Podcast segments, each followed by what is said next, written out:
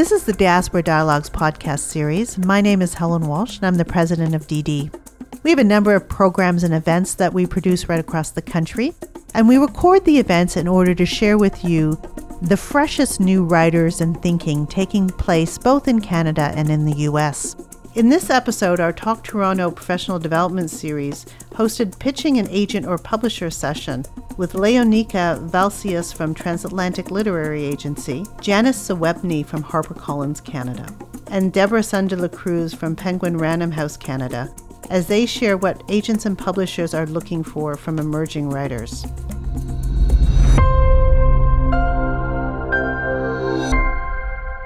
Hi there.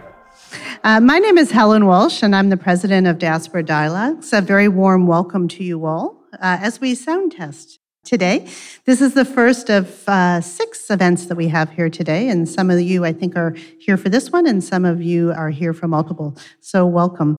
As we start, we'd like to acknowledge the land we are meeting on here today is the traditional territory of many nations, including the Mississaugas of the Credit, the Anishinaabeg, the Chippewa, the Haudenosaunee, and the Wendat peoples, and is now home to many diverse First Nations, Inuit, and Métis people. This territory is part of the Dish with One Spoon Treaty, an agreement between the Anishinaabeg, the Haudenosaunee, and allied nations to peaceably share and care for the resources around the Great Lakes. This territory is also covered by the Upper Canada Treaties, and it's home to uh, the Diaspora Dialogues offices nearby. So we're very grateful that to have the opportunity to meet and work in this territory. We're also very grateful for the three terrific speakers we have here today. Léonicka Valcius is an assistant agent at Transatlantic Agency representing commercial and genre fiction for adults and children.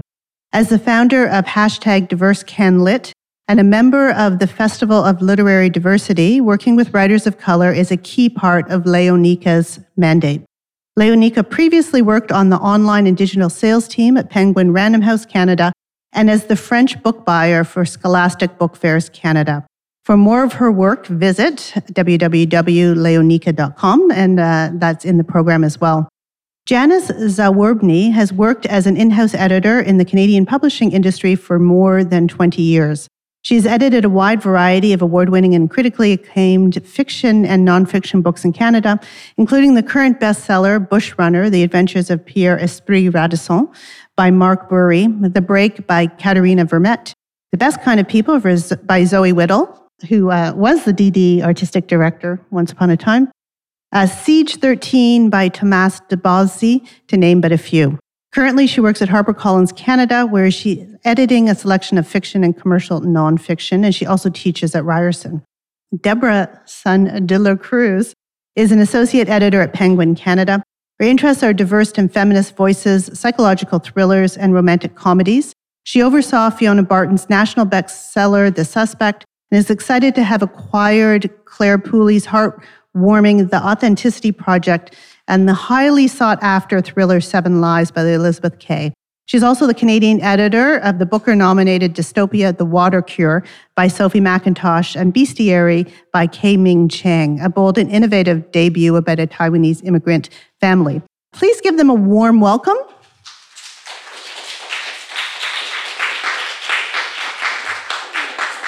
They're going to make some opening comments, and then we're going to open it up for Q and A for a really back and forth between them and you. And uh, one of uh, us or one of our volunteers will bring this around. So if you have questions once they stopped speaking, then just put up your hand. My colleague Zalika Reid-Benta will join them on stage, and uh, and we'll take your questions. Thanks so much.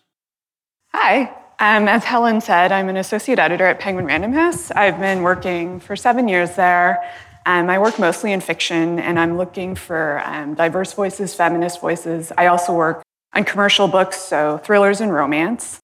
Um, and I thought I would just put together some tips on how to get noticed by a publisher, how to pitch a publisher. Um, so I have some, hope you don't mind that I have some notes that I just threw together. So, first of all, to be totally transparent, Penguin Random House, we don't accept unsolicited manuscripts. So, we, I would recommend getting an agent, and you're really lucky because Léonicka's here and she'll speak to that.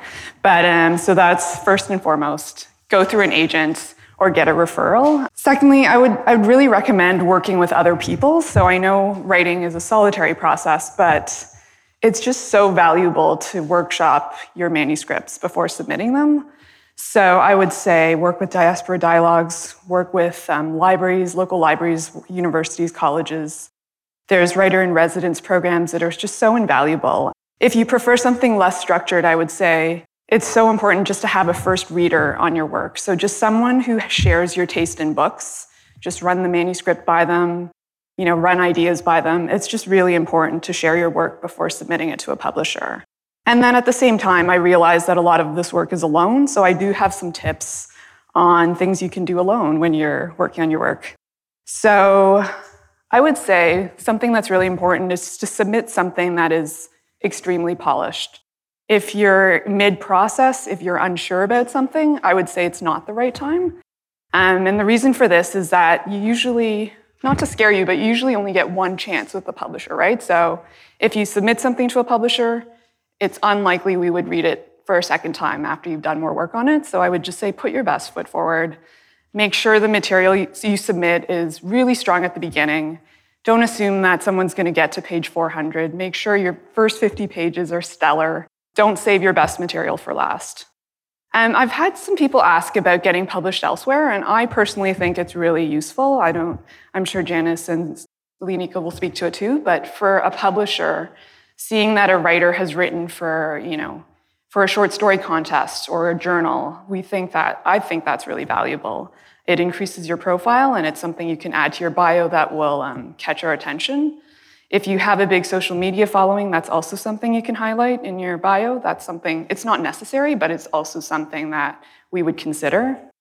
And don't undervalue the value of networking. I think it's really important to go to book launches, award ceremonies, go to, go to, go to the Fold Festival, go to diaspora events, get to know authors, get to know people in publishing in general, and not just editors, but just staff in general, because You'd be surprised at the amount of ideas that come through other departments.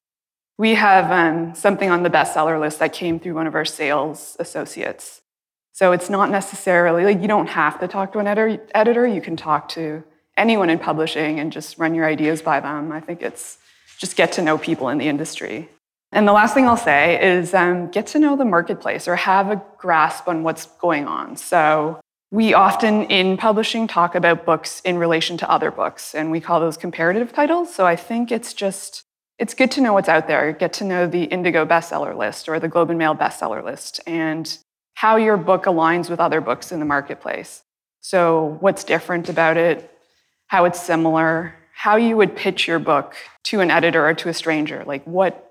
How how you would compare your book to another author? So you could say something like, "My book is a cross between Helen Oyeyemi or and David Chariandy," or you know, just learn to talk about your books in relation to other authors. Or my thriller is for fans of people who like Big Little Lies. And I think just knowing the marketplace and knowing how to talk about your book is is part of how to get noticed and how to pitch your book to a publisher. I think that's it for me from now. I'm looking forward to your questions, but Léonicka? I'm so glad Deborah went first. That means I can build off of her fantastic comments. You may have noticed I was nodding along throughout because I agree wholeheartedly with everything she says. Uh, something that I wanted to touch on is really the importance of knowing your own work, knowing yourself as a writer, and having some sort of vision for the career trajectory you have. Publishing is big. There are so many different types of genres, different types of editors.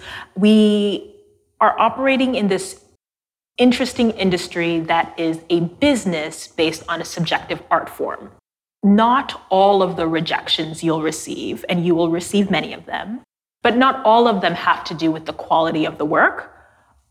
A great number will have to do with the fit, that it's just not what that person was looking for. It's not what they do best, and that they don't have a vision for what you're doing.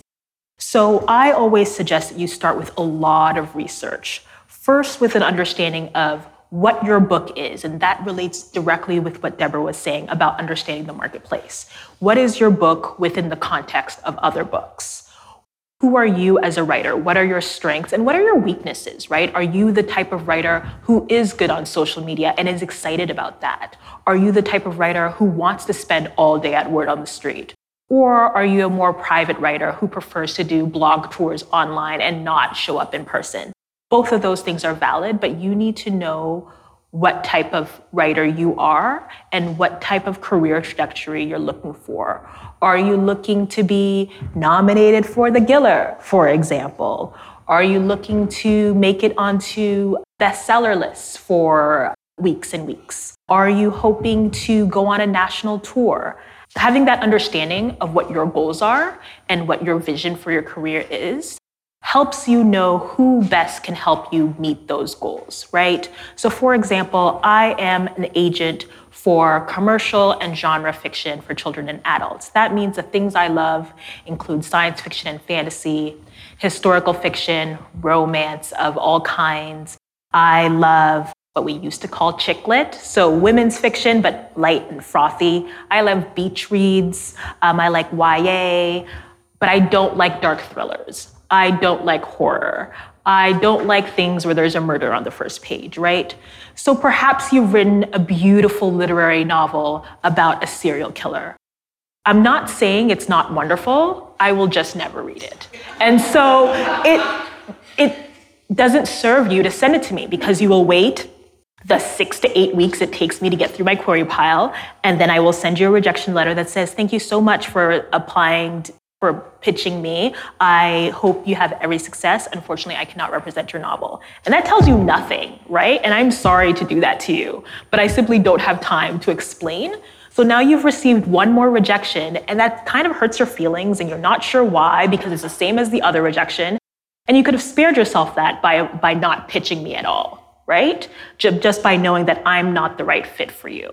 Or perhaps you have the designs to go on a to have a really beautiful printed hardcover novel with deckled edges and foil imprint, and you want to stand on a big stage and maybe give keynote addresses and visit schools.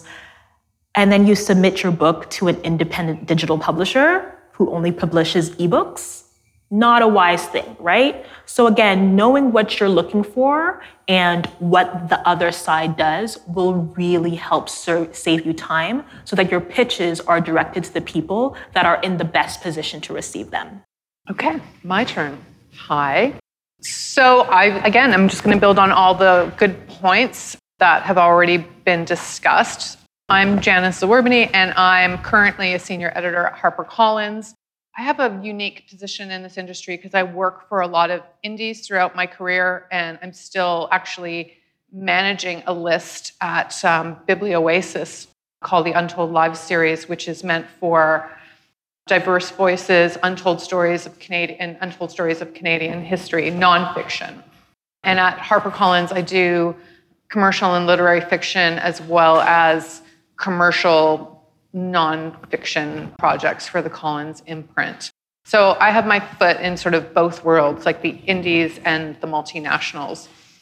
As has already been said, yes, you need to research. You need to research where you are in the market. You need to research what kind of agent best represents you. And you need to understand, have a good idea about what kind of publisher would publish your book. So there are multinationals, big big companies like Random Penguin and HarperCollins, and those big ones, a lot of big ones don't take unsolicited manuscripts, but a lot of the indie publishers do take unsolicited manuscripts, and you can write to them directly. And you need to figure out if you're going to approach a publisher directly. A, do they take an unsolicited? You can find that out on their website. If they do take an unsolicited, make sure whatever you're submitting is actually what they publish. So don't send your cookbook to a literary publisher. Like they won't look at it. And again, you'll just get a blanket rejection and you might not know why. And it's probably just something as simple as we don't do that kind of work or we don't do this kind of nonfiction or this kind of fiction. So you need to research the publishers. I would also say look at the submission requirements very closely and follow those submission requirements. So if it says they only want a query letter or the first 50 pages, don't send 400 pages of a manuscript to them. it's just not fun on the other end to sort of have to receive this stuff and to wade through it or we don't have time to send it back to you. You're wasting your own paper and postage and things like that. So just really tailor your submission to the publishing house. They have their rules online and what they're expecting for a reason because they want you to sort of follow those rules. I would say also if a publishing house says they don't take unsolicited manuscripts, don't think that you can circumvent the system by sending an unsolicited manuscript. There are a lot of people who go, well, they're not taking unsoliciteds, but I'm just going to send mine anyway.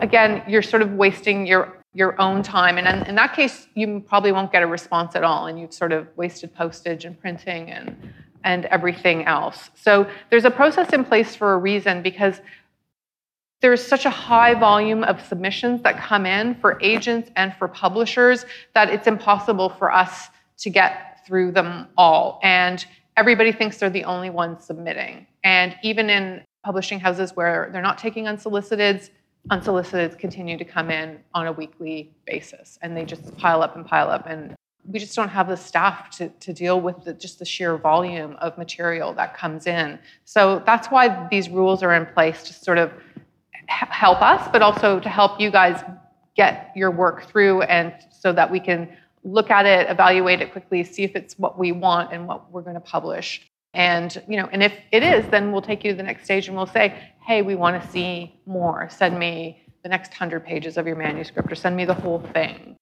Do your research, follow those rules, make sure that you're submitting to the right kind of your manuscript to the right kind of publishing house. When you are sending a letter, so this is my little area, is make sure your letter is polished and free of grammatical errors. I know that seems like a pretty obvious thing, but I think people rush their letters out sometimes because they get too excited. And your letter doesn't have to be, I, I, would, I tell authors that I advise no longer than one page. We don't need your life story. We don't need an entire plot summary of your book. For the initial um, query letter, I would say maybe three paragraphs at most tell us open open up by saying who, who you are what your name is and actually the most basic thing this drives me crazy because people like miss the most obvious thing in their cover letter what kind of book have you written is it fiction is it nonfiction is it commercial is it literary this is like a very seems like it's like the most obvious detail that writers always forget to include and i'm always like but what is it you've given me the title and you've told me all this stuff about but like what is it is it sci-fi is it fantasy is it is it a romance? Is it like commercial fiction? Is it literary? Like, I don't know what it is. And I don't want to have to like start reading. I mean, sometimes you don't even have anything to start reading. So I can't even evaluate like what you sent in. So just a really basic thing. Hi, I, this is who I am. I've written a book called this. It is, it is what? It is commercial, it is literary, it's fiction, it's nonfiction, it's genre fiction, so sci-fi, fantasy, romance, thriller, tell me what it is so I know. And so right off the bat, just, and this is what I've written, this is what it's called. One paragraph summary. It's a book about this. And as was said previously, if you can compare it to something in the market, it's like kind of a combination of this author and this author, or it's like this book. Just a broad, I know that's very broad and but you know again we just i'm just trying to position that book in my head like what are you sending me and these little clues help me sort of position your book in my head last paragraph tell me a little bit about your writing experience and maybe you've never been published before and that's okay but there's still things that you can tell me in that paragraph hi i've done have you done even if you haven't been published have you done writing courses have you gone to lectures? I've gone to diaspora dialogues. I've done their lunch and learns. I've, I've come to their symposia. I've gone to the Humber School for Writers. I've published in my high school newspaper, my university paper. I, I want to know that you're a writer, that you're writing. And it, it doesn't matter that you haven't been published yet. I just want to see what you've been doing in the world of writing up until now. And if you have been published, that's great. Then I want to know Maybe you had a short story accepted in a literary journal somewhere, or even your school paper, or whatever. All that stuff is valid. And I, I want to know about it. So, and if you have been published, even better than say, I, I've had a story published here, I've had an article published there. Maybe you're a journalist, I write for this local paper. Don't think you have to write for the Globe and Mail for it to be valid. If you're writing for your local smaller paper or your community paper, maybe you work for a corporation and you're in charge of uh, you know some sort of corporate magazine that goes out. All that's valid writing experience, and I want to know about it. And so write that in your final paragraph, and then that's it. You know, then sign off politely. I think that's really all you need to say at the initial stage because it's just we just need sort of to get a quick encapsulation of what you're writing and what you're doing. I agree that you need to send up a polished, um, you know, manuscript as polished as you can make it, and you know whether that's writing writing groups, doing classes. There's lots of classes at, at U of T, School of Continuing Education. There's Humber School for Writers. We have sort of an embarrassment of riches in Toronto and this, in Ontario, really, for writing communities and writing groups. And you can go there, you can get feedback on, on your work, and try to make your work as polished as possible. I also teach editing at Ryerson in the publishing program. And what I've noticed over the last couple of years is I teach substantive and stylistic editing, which is two, two kinds of macro editing, editing that are done on a manuscript. It's not copy editing, it's not proofreading, it's, it's about structure and it's about style. And I've noticed over the years that more writers are actually enrolling in, the, in my class because they want tips on how to polish their manuscript. But it's also, when you take my class, it gives you an insight into an editor's job and an editor's role from acquisition to publication. So it's, it's about editing, but they get concrete editing tips that they can then apply to their own work. Now, that said, as an editor, I know as a writer, it's kind of hard to see the forest through the trees with your own writing, right? Because you just you have no objectivity anymore. And so it is very difficult. So this sort of helps, the class sort of helps give you at least some general ideas of what, what I do as an editor when I'm looking at a manuscript. And you can apply some of those rules to yourself to, to sort of check your writing. Um, but that's also why, because you can't see the forest through the trees, you need an outside reader to read your work. And it has to be someone you trust. And if someone doesn't like something, you're just kind of looking for general feedback. Don't internalize it too much. And if you disagree with it, you know, if, if your friend or your mother or your brother read your manuscript, just because they say something's not working, it might not be the case. Maybe they don't read that kind of fiction and stuff. But as a general reader, they can what you're looking for is what their reading experience of your manuscript is like. And that's often helpful just to have some outside feedback on your manuscript before you submit it. I had probably about 20 other things to say, but I can't remember what they are right now. So I'll just end with that and you guys can ask questions. Hi, I have a question about um, pitching a book that you intend to be a series. Um, how do you recommend uh, pitching that book? Because I've heard that a lot of people are, a lot of publishers are pulling away from signing multiple book deals. So do you do you pitch it as a standalone with potential, or do you say like it needs to be three books, four books, whatever? I can start with that one. Um, you need to be honest, right? Like, so if if you say it can be a standalone, it actually needs to be able to stand alone, but it would be better if it can. Does that make sense? So if your book ends in a place where the story is not complete, if there's not another uh, more to it, then obviously you cannot say that it's a standalone. But your chances of success would be better if you wrote the book in such a way that book one can stand by itself. And the reason for that is if book one doesn't sell, your other books are tied to that one and you have less opportunity. There's no way for book two to sell if book one doesn't sell. If book one does sell to a publisher, but doesn't sell well in the marketplace, there is less opportunity for book two and three to be published, right? And so you don't want to end it in such a way where it will feel incomplete without those books. And the fact that it feels incomplete will not encourage the publisher to publish the next books. They'll just be discouraged from starting the series at all. Does that make sense? Would you folks agree? Yeah, I mean, I think if I mean, I think you have to be honest when you submit it that you you you envision this as a series and that you hope to sort of build it out into a series. Uh, this is the first book. It's the first sort of standalone title, and at that point, the publishers, if the publisher wants it, if it's strong enough, they'll publish it, and then they have to see how it performs in the market. If it doesn't perform, they're not going to invest in book two and book three. They're just not. And they're also not going to give you a three book deal right out of the gate unless they know that first book works. So, option clause kept in with one publishing house. So, if it was successful, they'll make you an offer for the second book, maybe even the third book if the first one's successful. But right out of the gate, no one's going to give you a three book deal. Unless it's fantastic. Unless it's like, right? yeah, yeah. Because there's That's every there's always an exception, yes. right? And you'll be like, I don't understand. I just read in the in Quill and Quire that this person got a three book deal. And it's like, yes, because maybe there was lots of competition and it was absolutely fantastic and they'd written other things or or or or or and therefore that person got the deal, right? So I think because it's very much speculation and risk assessment on both your side and the publisher's side, that you put yourself in the best position to be successful and then hope for the moon. Can you talk a little bit about certain terminology um, in terms of pitching? Some things that I hear a lot upmarket and women's. And I get the sense that women's isn't quite the same as chick lit and that it's sort of synonymous with book club fiction, but it seems like people tend to use these things differently. And I feel like that might be where my book is landing, but I don't want to be pitching it to someone and be completely wrong because they're looking for Confessions of a Shopaholic.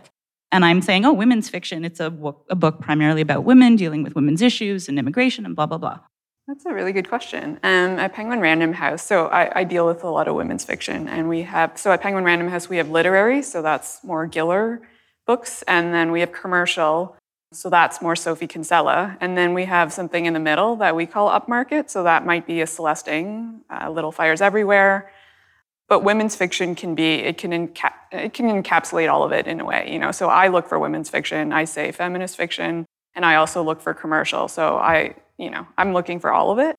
And so would you say yours is more sort of in the middle of the two poles or? Yeah, I would say it's more, I mean, I do not want to equate myself with the author of Little Fires Everywhere, but you know, it is more in that vein than a Sophie Kinsella by a long shot. Yeah. Yeah. So I think upmarket is a great way to describe it. And if you have any authors that you think you're similar to, then throwing those examples in would help an editor to place it as well. So, yeah. Uh, Janice, you mentioned um, envelopes and and um, postage and that kind of thing. And I was wondering in this day of email, how many and, and if there was a preference in how to receive material. The yeah, the publishers will t- will tell you. I mean, you're absolutely right. In these this day and age, most of it's done electronically, but there are still people who mail in full like printed off manuscripts. And just like as an editor i mean i'm mostly you know i work online most of the time but every now and then i still have an, an author who wants me to work on the page like pencil to page. And it's still sort of happening. And there are some authors who i think are paranoid about their digital files and being pirated or something and they only want to give you a hard copy because it's like the only hard copy it's very infrequent, but it does happen. And there are still a lot of people who actually physically mail in a manuscript into the company. So that does still happen quite a bit. But you're right, it's a good point. Much less so, but it still happens. Each publisher and agent has, I mean, whatever is, when they have their um, submission guidelines online, they'll say, mail it here or upload your file here. And so they'll, they'll tell you how they want to receive it. And I think most of the time, yeah, they don't want to receive the, the paper copy anymore these days. There's just nowhere to store it all. Well, good morning. Um, uh, Léonicka and Janice, I've noticed you're this weekend you're holding a talk on uh, how not to get published. And I was wondering, uh, maybe could you give us like a sneak preview here? Uh, like, and, and I mean, like, I know that there are obvious things like like not polish, you know, grammatical errors, things like that. But I guess I'm more con- concentrating on uh, what are something that's not obvious, something that's very commonly done, but and it's it's counterproductive, but it's it's not obvious that that's the case. Well, the the research thing is the biggest one. So I recently did a webinar on the top five mistakes that writers make in their queries. And I promised that I would upload that to my site so people could purchase that on their own time. Um, and I haven't done that yet, but I will. Uh, and one of them that's not obvious is your book is too long. And I'm, I'm sorry, your book is too long. I can tell you right now. Um, your book is too long. I can tell like I now have a flag in my inbox that will automatically flag anything that's over 100,000 words. It doesn't, it doesn't mean that I won't read it. It means that I will look at it carefully to see if it warrants all those words. And that's not to say won't be published. There are lots of books that are published that are also too long. Okay? Let's be honest. They stopped editing J.K. Rowling after a while and just said, girl, do whatever you want, girl. yes, yes. You know what? We'll kill another 500 trees for you. Do it. So your book is too long if you're telling me that it is the multi generational saga of five generations of people, and it goes on and on, right? There's no plot. So I can already tell that you're just going to tell me about the grandmother, and then her daughter, and then her daughter, and then her daughter after that. It's too long. Your book is too long if it starts with a ragtag group who goes on adventures because they're just going to go on one adventure after another and there's no there's no inciting incident and there's really nothing that they're working towards so it's too long your book is too long if you have five different points of view in your sci-fi that's tricky because sci-fi for example is already uh, long by nature but then if you're presenting five different points of view that never overlap you have to build out those worlds and you have to build out those characters for it to be effective. So it's too long. So it's too long. um, and so usually my feedback, I, and again, I try to do my best, but what I do is unknow the conventions within your genre, right? So uh, romance right now sits between 75 to 85,000 words. Anything above that might work in trade romance, but then it's too long sci-fi fantasy, you can get away between 100,000 and 120. If you're pushing up above that, it's probably too long. And especially in historical fiction, also can get creep up too long because you've done so much research, you know? You worked really hard to get the details right on all the archival footage you read. But I actually don't care. So your book is too long. And the best way to tighten it up is, I think, in writing your synopsis. When you're writing your synopsis, you need to go through and say what is propelling the action forward, what is developing towards plot, and what is developing towards the character. If there are scenes and actions and characters that do not contribute to the plot or to the character, they probably don't need to be there. So write out your synopsis and then look at where you can be trimming fat personally, I would say a thing not to do. Don't expect that I'm going to give you very specific editorial feedback when I reject your manuscript. has already talked about that. Like, it's either what I'm looking for or not what I'm looking for, or the quality of the writing there, or it's not there. I don't have time to give you an editorial summary of everything that's wrong with your manuscript. It's not my job. That's why you're going to go out to do classes and you're going to workshop your work. I can't do that. And I would say if I have turned down your manuscript, like don't stalk me publicly and and and come i've had authors do this. They come to events that i do. They want to they're like remember you rejected my manuscript. I just want to talk to you about it a little bit more. It's like i don't want to do that. That makes me feel like you're mentally unstable and it frightens me. Well if he's a good writer he probably is. Yeah. Well it happens more than you think. I mean i've had authors who i've rejected who figured out what my personal email is and i've received emails in the middle of the night. I've had an author show up at events with his own design of his book jacket on his t-shirt and keep coming to like I, I think they sometimes think that I'm going to change my mind or if they become friends with me, I'll just understand their book a little bit more. I know this a lot sounds like sort of mental illness, and some of it is, but some of it's just authors who are really driven and they're channeling their energy in, in the wrong way into uh, they're sort of hyper focused on me just because I my name was on the bottom of the rejection sheet. So that kind of inappropriate behavior I'm not crazy about. But I will keep encouraging you guys to go to events, go to the International Festival of Authors and read and read and read because I'm always surprised at how many people want to be writers and how few books they actually buy or how few of them actually show up to events that happen in in the city. So anyway, but back to me. Just don't don't be rude or hostile towards me if I turn down your manuscript. Linked to the earlier question, but of the reverse, my current story does not fit. It's too long for a short story, and it's too short for novel length manuscript. Also, it's not literary. And so I've been you know, trying to search out options to publish and don't really know where to turn. So I'd welcome advice um, in that instance. And then linked to that, is there a roster of, say, editors out there that I could reach out to for support? Because I've done the, you know, asking friends for feedback. They can only give me so much. I feel like a course would not necessarily be the right place to get detailed feedback on a on, on what I've written. And I'm kind of struggling to like, I know it needs work, but you know, where do I go to to get that kind of support? Thank you. Um, have you looked at the Toronto Public Library? Because I know. Um, oh, sorry. Yeah, just the public library. Because I know a lot of author uh, libraries often have authors in residence, and you can apply to work with them through the program. So it should be a pretty accessible program. I know a lot of amazing authors have done that, and I think that's a good. It's a good way where you don't have to commit to a full class, but you can work with a published author, and that author has connections to publishing houses. I think that could be an option.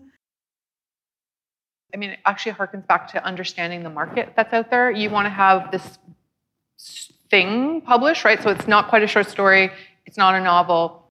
Maybe it's a novella. People don't publish novellas because nobody buys them. Nobody buys short story collections either as much as I mean, I love short stories, and I ran the short story imprint at um, House of Anansi, and that was really great. I personally love short stories. I can tell you why I think short stories are great. Everybody should read them.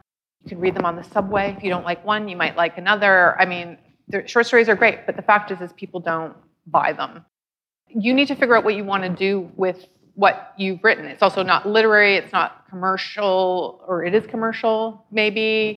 So there's not really a market for that kind of book right? I mean, in market, but like there are literary journals that might pick it up. Maybe if you worked with a, an editor, they can help you find areas where you could possibly expand it into a novel or you could shorten it into a short story. And I, I do think you're right. Uh, maybe you sound like you're at that point where you need that outside reader to come in and see what you have because you can't quite see it anymore.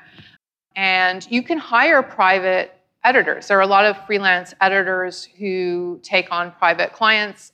Agents also, when I'm freelancing and I'm not in house, agents often send me writers that they think have potential, but their work needs a little bit more polish. And I work with them to fix it. But I think as Deborah said, like you you need to I mean that but that costs money, right? To to do that. And it comes out of your own pocket to do that. And so you could hire them. I mean, you look online under freelance editors, look at the Editors Association of Canada. You look for someone who does fiction and who can come in and you negotiate a price and they can help you. But you know, I'm not big on like having to pay people to do things. So I do think if there's a free resource like the public library and there's a writer in residence or universities often have writers in residence. So if you're an alumni, you might be able to go in and take advantage of a, a writer that they have in residence to look at your work and to to help you figure out what the next stage is, like either expansion or contraction with it. Because you're right, you're sort of in this in between netherworld right now with it. And you just probably can't see it anymore because you've been working so closely on it. And you just, yeah, it's, yeah, you get to that stage. I just want to comment and use this as a little bit of an example. You are great. But this is a really good, this question is a really good example of how not to talk about your book or your work. Uh, you told us everything it wasn't, but you didn't tell us what it is. So we weren't able to really help you. You told us that it's too long to be a short story and too short to be a novel, but you didn't tell us how long it actually is. You told us that it's not literary and not commercial, but you didn't tell us what genre you think it is or what it is about.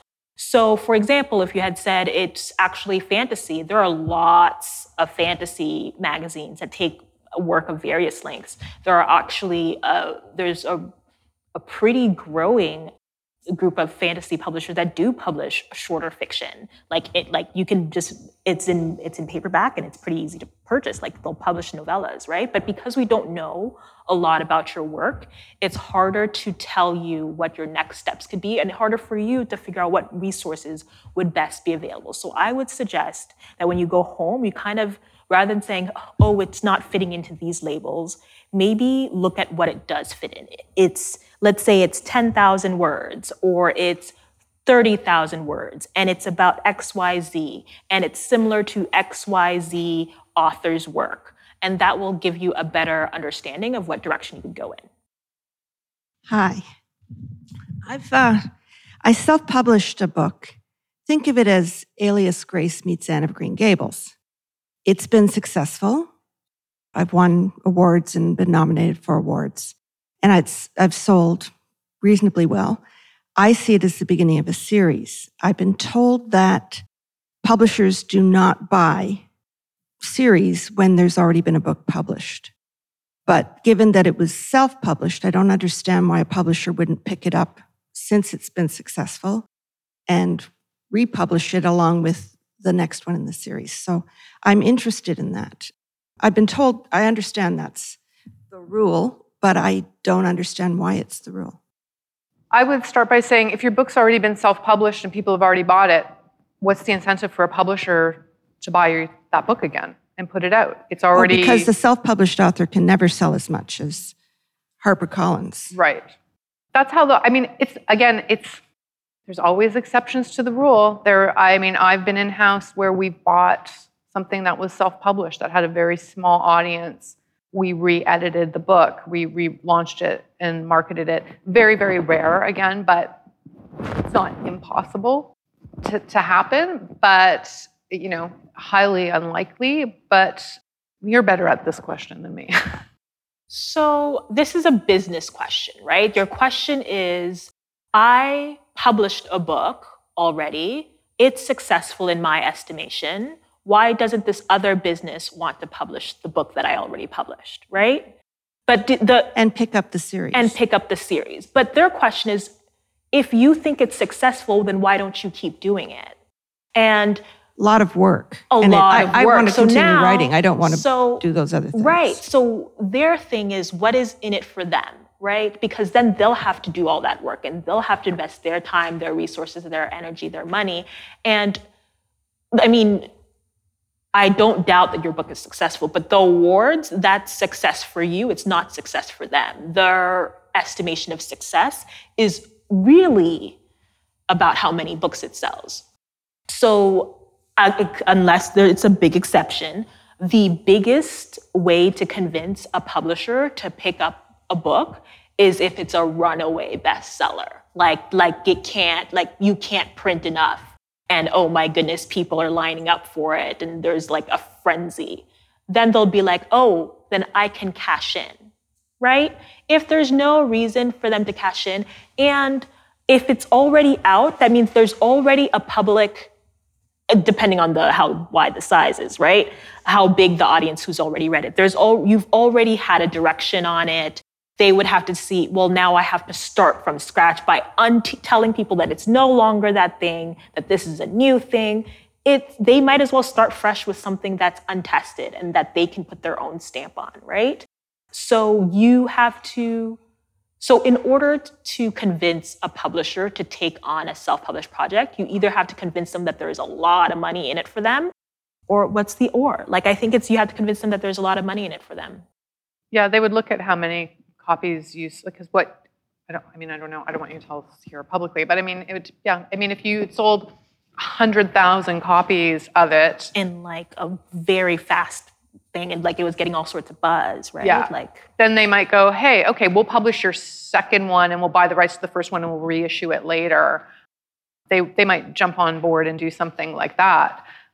But yeah, it's the same sort of answer before about shying away from series. And this is uh, even more difficult because it's already been out there. And they're just going to be like, but it's it's out there. It's it's successful and why not keep publishing self-publishing if you have you already have an audience that really liked the first book and i'm sure they're waiting now for the second book you don't need a publisher then is kind of what they're thinking I know it's just it's really just about about business. I mean, you've you're, you can't sort of cannibalize your own audience here. I mean, you're sort of you want to do that, but you can't. Everyone that's already bought it and wants to read it has done that.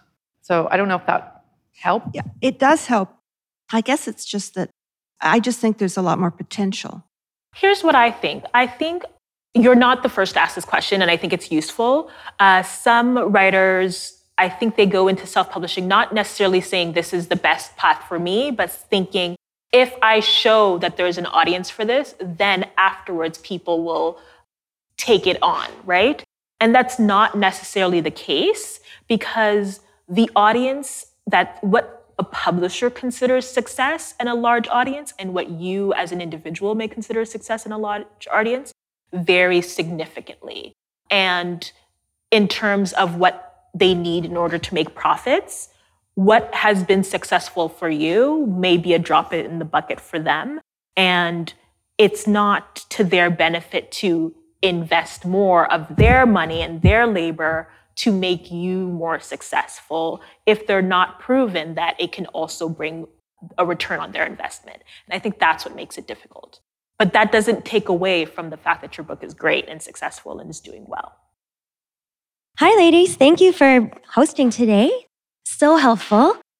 I have a question about agents. So I just finished a YA novel, super excited about it. I've been looking at agent lists and seeing who's accepting, and I was wondering if it's is it wrong when you see a company and there's multiple agents that are all looking for YA, they're all open, would that be wrong to pitch to all all of them or is it just you should pitch to just one? I'm going to give you two answers. So the first answer is it depends like on what their rules are. Some a- some agencies say you pitch to one of us and we will share it internally and if we say no that's a no for the agency, don't try to pitch somebody else. There are others, I think my agency the rule is you can pitch to multiple of us but just let us know so that we know my colleague has it so we aren't both fighting over you um, without knowing. So that's some rule. And then others are like, yeah, sure, whatever, send it to all of us. So that's one. The second answer is if you feel like if you are in the position where you're sending to multiple agents within the same agency, I feel like you haven't done enough research. Because your list I know it feels like a numbers game, and I know you want to send it to as many agents as possible and just see who bites, right? But it is better for you in the long run to do that research to see who might actually be the best fit for your work so that you're not inundated with those rejections that may not have anything to do with quality. It's not helpful for you to send to an agent who does YA, but only, I don't know, who only does YA sci-fi and you're doing something else, right? Like it's not so it's really important for you to be that like start reading the interviews, right? Like start uh, going to like if they've done panels about their work, if they've gone had their manuscript wish list, like really try to hone down to who the best person is because otherwise like they'll know they're like oh she's sending a blanket email i've we've received like things where it's like they meant to BCC people, but they didn't. So we see the 200 other agents they sent this to. So it's like, bruh, I don't even feel special anymore. Like you didn't think that I was the best one for you. So I don't think you're the best one for me. Auto reject, right? So I think do the research to get it down to as close as possible. And then if it happens that they read it and they think you're great, but they think their colleague might be better for you, they will pass it on. Like uh, agencies and I think editors too will, if they think the work is excellent, even if it's not for them, they will pass it on to somebody they think will love it. I, that, that reminded me of another point about research. Read the acknowledgments in your favorite books.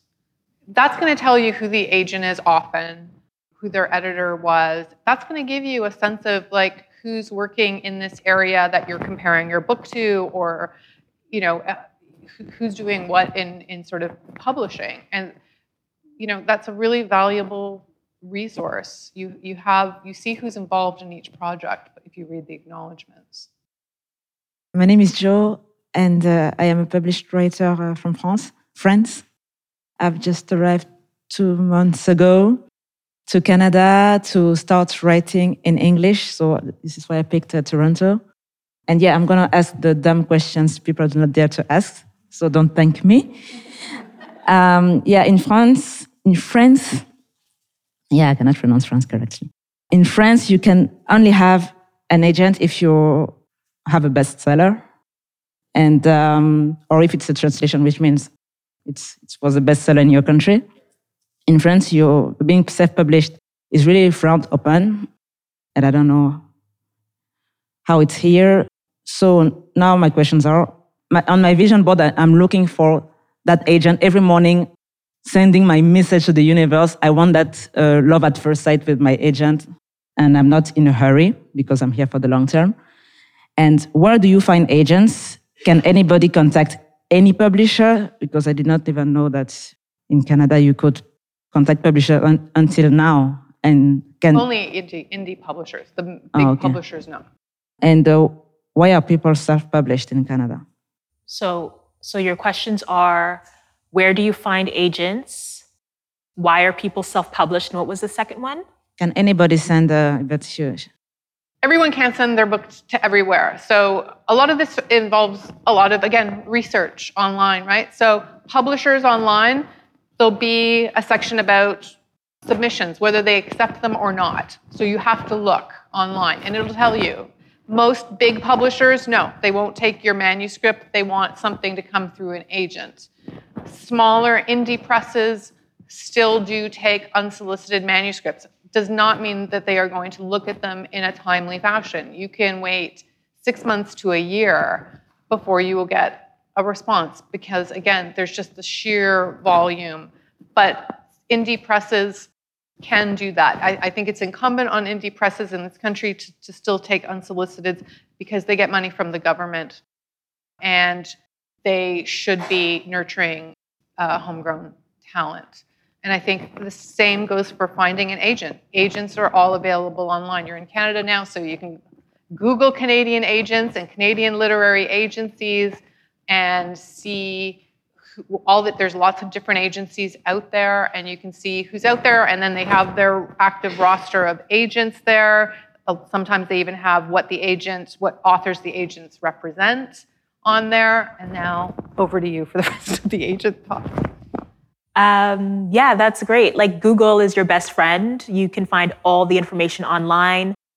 A good agent will have a very clear way to contact them of how they want to receive submissions. So it's about Googling what you're looking for, right? So if you're, let's say, what do you write? I I use fiction and comedy. Okay, so I'm going to say you write satirical uh, fiction. Um, you write satirical fiction, so look for people who are looking for satire, comedy, things like that. You can look for Canadian literary agents if that's what you're looking for. If you want to open yourself to, to US literary agents, you can do that. A tool that I really enjoy is QueryTracker. I don't I believe it's a dot .com, but QueryTracker is like basically a database of like thousands, literally thousands of literary agents. And it tells you when they're open, when they're closed, what kind of submissions they're looking for, what genres, and people comment on there about how quickly they reply, about whether they were rude in their reply, whether they gave a form letter or a personalized letter. Like it's a great way to start to start your research, not to complete your research, because always go back to their website to get the most up-to-date information. But it's a great starting point. Maybe sign up to the Quill & Quire too. If Yeah. the Quill & Quire newsletter is that's something I look at every week. I just look at the headlines to see what deals are going through, what kinds of hmm. agents, editors are in the news. That could be a useful tool to get acquainted with the Canadian market. So, Quill & Quire, Quill & Quire.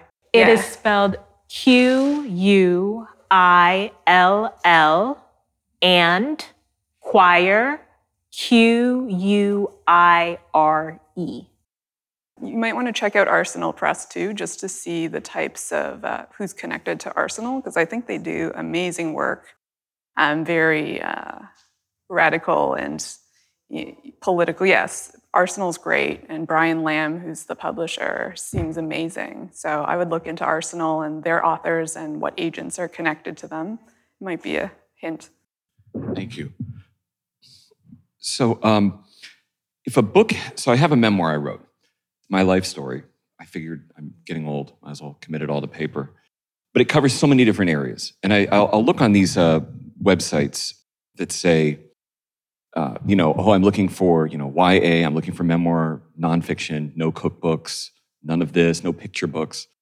And then I see like, well, my memoir, it's there's a very there's a spiritual component, there's the the gay component, there's uh, family issue component. So I, I put that in the query letter. I say, you know, hey, I see you're looking for X, Y, and Z. My book has X, Y, has a little bit of this too that you're you've never really you don't you might have some interest in. I don't know.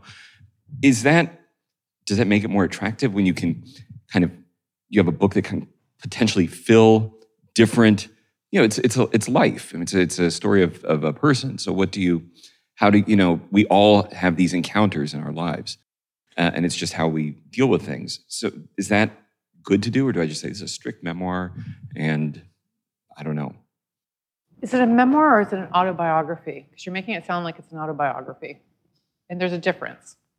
okay so i would to me a memoir is what shaped me to get to where i am today or is that I mean, if, if you're starting this book off sort of as from when you're a child and ends with like where you are now, it's, beginning to sound a little bit more like an autobiography. Memoirs deal with a very specific time frame, something that happened in in in a sort of controlled time frame. It it doesn't span someone's life. Um, I mean, but again, like the focus. uh, What Léonicka says, you need to kind of really focus in on what the message is. You can't just say again, this is a book that I wrote about everything that I've learned in life or everything that I've experienced. It still sounds.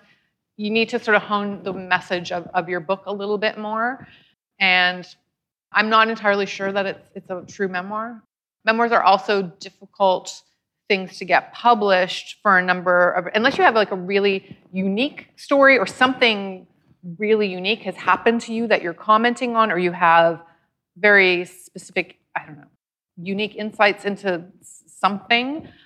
Publishers mostly do memoirs, again, if they have something unique in them. Like, for example, a firefighter. I did I did a book that won a whole bunch of awards like 10 years ago, and this was like a firefighter who's a guy who was a writer, but he was a part-time firefighter, and he just talks about this 10-year period where he was a firefighter and and you know that he had post-traumatic stress and how firefighters aren't really heroes. They're actually all scared to death sometimes of what they do.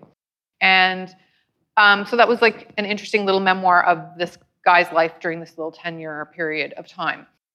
And so he had something interesting to say. We hadn't sort of heard from a Canadian firefighter before, writing about this perspective and hearing what goes on in a firefighter's head, blah, blah, blah. If they don't know who you are, um, most memoirs, like they'll just be like, what, why do I have to, who are you? Why do I have to read about your life? I, like there's a lot of people out there who write memoirs. There are a lot of people who write memoirs that I encourage and say, this is a lovely legacy project for your family. But what's the appeal to a broader audience? You have to tell an agent or a publisher why you think the world needs to read your book or what you think is compelling about your story that's going to make people want to spend $25 to, to read it. And there might be something there. I, I just don't know enough about your book right now. So, so there's obviously an LGBTQ sort of aspect to it, and maybe there's something there that readers can learn from. Memoirs as well. Sometimes it's about the writer again having some sort of realization in in their life, imparting knowledge to the reader. But there still has to be a compelling story there. And for the most part, for for personal memoirs, it's like, who are you? Why should I read your book? All right. And so that's really the answer you're going to have to sort of distill down. And in any query letters you send, you're going to have to sort of tell us why, why, why should we care? Why should we care about your story? Who, who are you? We don't know. So that's what you're going to have to sort of really hone, hone that message of, of your book. And so in terms of like, if an agent or someone says, you know, I do a little bit of this and a little bit of that and a little bit of this, again, focus on what your message is you know you you've probably targeted an agent who want who likes books that have to do with this or that and that's great and you can maybe touch on that but when you say it's got a little bit of this it's got a little bit of that it looks again like you're manuscript is wild and unwieldy and unfocused. And so, again, it's about focusing your message and your story, focusing your pitch to agents and editors. Often we talk about the elevator pitch. If you can't tell me in one or two sentences what your book is about, then you don't know what your book is about. And you need to be able to like really hone in on that and, and focus your message so people understand what what it is. Does that help? I don't know if that helps. Yeah? Okay. Um, this is one question with kind of a few different parts to it. So, my last name is 15 letters long. I have two questions. So, the first one is What are your thoughts on using pseudonyms, particularly male ones, and or changing your name generally? And then also, if you want to use a male pseudonym, should you put that out in the initial query letter that you send out? I was just wondering what you're like if the, it, if it makes a difference in any way. Does it change or there are there there was like a, a thing that went out a couple years ago where a writer went and submitted a manuscript, a female writer under her own name, and then submitted it under a male name, and she got I think 17 people writing back to her under the male name saying I want to see it, and only two responses when she wrote it under a female right. name. So that's what my question is.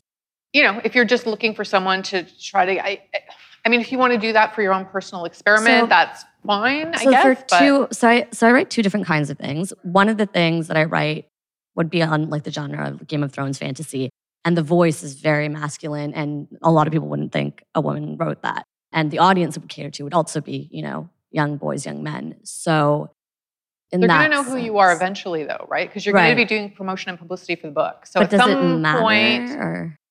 does it matter? Well, I mean, some there people are going to know who you are. So if you like, if you're if you think you're just going to be cloaked, your gender is going to be cloaked for the rest of your life. It's it's not going to happen. Yeah, I mean, so if you're just doing Rowling, it to try to else, get yeah. the interest of a publisher, I mean, I mean, you you can do it. It's not going to make a publisher say, "I don't want to publish your book." And if you want to change your name, that's up up to you. Really, it's. I mean, I don't think I don't have an opinion on whether someone wants to use their real name or not. It doesn't matter to me one way or another. I don't know if it matters so to I'm you. Also like an actor, and I remember when I started acting. Yeah. One of the things that happened like 20 years ago was my last name being so long. They told me to anglicize and make it short. All these things, and that was requested of me before I signed my agent. I mean, at the time, I was very adamant about it, but as I'm like learning more about the business of writing, acting, all these things, I'm wondering if any of that. No, is- that I, that's I've never had that happen in publishing where a publisher or an editor said you need to change your name. You know, my name's not. I mean, my name last name's not 15 letters long, but it's it comp it's it's difficult for some people because there's a lot of consonants at the end. And I know when my mother makes you know reservations at a restaurant, she calls us Sawyer because she doesn't want to deal with our last name and the spelling. Um, so there always is that bias against like names that foreign names, names that seem unusual to people. That doesn't happen in publishing. Like if I acquired your book, I wouldn't say, uh, you're gonna have to change your name. Sorry, we can't fit 15 letters on the cover. Uh, it's actually incumbent on the public to like learn how to pronounce your name and learn how to spell your name. Um, so that's completely, I would say, up, up to you. A publisher would never say that or request that or require that. And if they did, I would say don't publish with them. We hope you enjoyed this program. Please consider subscribing on your favorite podcast provider. If you're an emerging writer interested in receiving our open calls for submissions or invites to our events, please join our DD newsletter by emailing us at info at diasporadialogues.com with subscribe in the subject line. Thanks so much for listening.